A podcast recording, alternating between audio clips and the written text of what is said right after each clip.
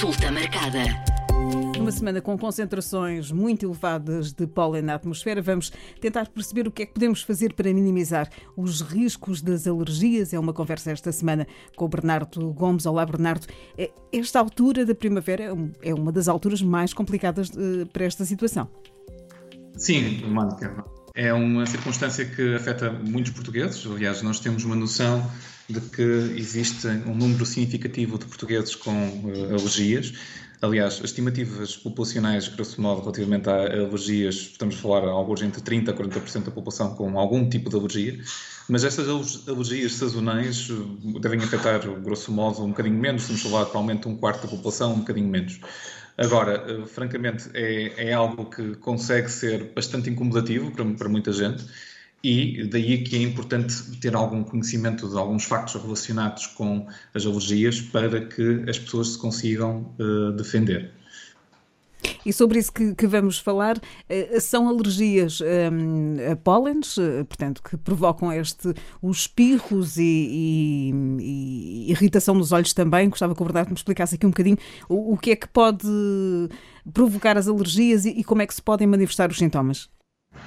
Na prática, eh, as alergias nada mais são do que eh, reações de hipersensibilidade, ou seja, na prática o que estamos a falar são que eh, são exemplos de pessoas que, basicamente, quando são expostos a estes alergénios, que são partículas proteicas que estão a desencadear estas reações do, do, associadas ao pólen, quando estas substâncias entram em contacto com as mucosas, sejam elas nasais, sejam, sejam elas oculares, brônquicas ou até mesmo a pele.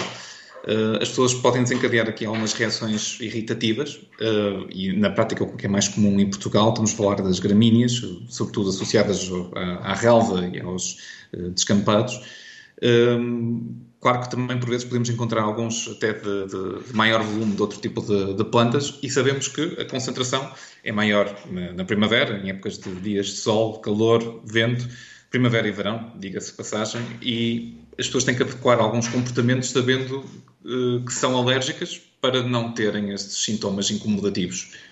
São sintomas incomodativos que podem levar a, a situações um bocadinho mais complicadas? Ah, sim, em alguns casos, sim. Nós temos as alergias não são todas iguais e as pessoas têm graus diferentes de resposta. Sabemos que quando há seriedade de resposta também, a verdade é que as pessoas acabam por procurar ajuda médica e bem, ah, sejam o seu médico de família que consegue ajudar em boa parte, ou então, mesmo depois recorrendo à consulta uh, de imunoalergologia uh, para a execução de testes e procuras de terapêuticas adicionais, caso seja necessário. Surgem, uh, quando existem estas concentrações elevadas, os avisos da Sociedade Portuguesa de Alergologia. O que é que as pessoas devem fazer? Como é que devem estar atentas? Primeira coisa, acho que devem consultar mesmo o site oficial da, da Sociedade Portuguesa de Alergologia e Imunologia Clínica, porque eles têm eh, já desde, julgo eu, salvo erro, desde 2002, com a rede Aerobiologia, uma colaboração multidisciplinar que permite que as pessoas que tenham esses problemas consultem o site e até tenham também acesso, muitas vezes, e bem, em boletins noticiosos às concentrações de pólen em diversas zonas do, do país. Depois é uma questão de programação, porque na, na prática as pessoas sabem que, sendo, tendo este fator de risco, tendo esta circunstância de alergia, devem evitar realizar nestes dias atividades ao, ao ar livre, já sabem que vão, vão, provavelmente ter reações. Programar, por exemplo, tempos de, de férias ou tempos de atividades para a não exposição.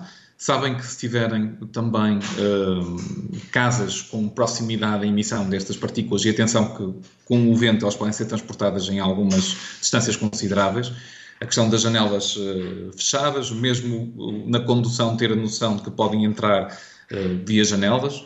Um, e há aqui uma coisa também bastante importante, que é duas circunstâncias ou três em termos de, de barreiras que podem ser adotadas, mesmo se tivermos irritação ocular, podemos usar óculos escuros uh, para também proteger nestes dias de, de sol. O uso de máscara de forma judiciosa em momentos de maior exposição pode fazer com que as pessoas estejam mais à vontade na circulação. E, por fim, também o uso de, de medicação que esteja prescrita para uh, evitar complicações e para evitar essas reações de maior intensidade. No, nos, nos, anos de pandemia, os portugueses estiveram mais protegidos, imagino, a, a, a estes incómodos das alergias.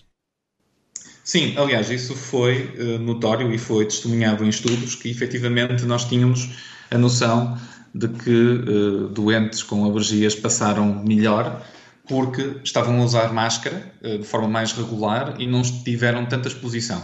Agora, efetivamente, é uma exceção, digamos, à, à, utilidade da máscara nos espaços interiores, que é estas pessoas beneficiam de ter máscaras bem ajustadas em períodos sazonais de emissão de pólenes, porque efetivamente não têm estas reações de hipersensibilidade que são uh, chatas, digamos, e em alguns casos também podem ser uh, sérias. Uh, acabou por ser uma das consequências colaterais da, da, da pandemia também a perda de estigma do uso da máscara para algumas situações em que os próprios, as próprias pessoas podem beneficiar. Quando é que as pessoas devem procurar ajuda? Já falámos aqui em prevenção, mas quando é que. Um, quais são os sinais que podem levar as pessoas a ter que procurar ajuda? Eu julgo que, basicamente, nós temos uma porta de entrada junto dos médicos de família que acabam, acabam também por avaliar se se conseguem controlar os sintomas com medicação, digamos, ligeira, mas a própria intensidade das reações uh, fará com que, perante um incómodo não resolvido, que as pessoas devem procurar a consulta de imunoalergologia por referenciação ou, ou diretamente, porque, efetivamente, estamos a falar de perda de qualidade de vida importante eh, num segmento importante destas pessoas que vêm-se afetadas e diminuídas na sua liberdade de circulação e mesmo estamos a falar de coisas tão simples como programação de saídas em que sabem que se forem para zonas uh, com maior presença de alergénios, uh, florestais, com gramíneas ou coisas do género, vão passar mal. E, portanto, não há necessidade das pessoas verem diminuir a sua qualidade de vida, até porque há uma miríade de terapêuticas possíveis de, de ajuda e até uh, terapêuticas na área da imunologia que podem fazer com que a resposta fique bastante mais normalizada. Bernardo, tem aumentado o número de pessoas uh, com alergias em Portugal?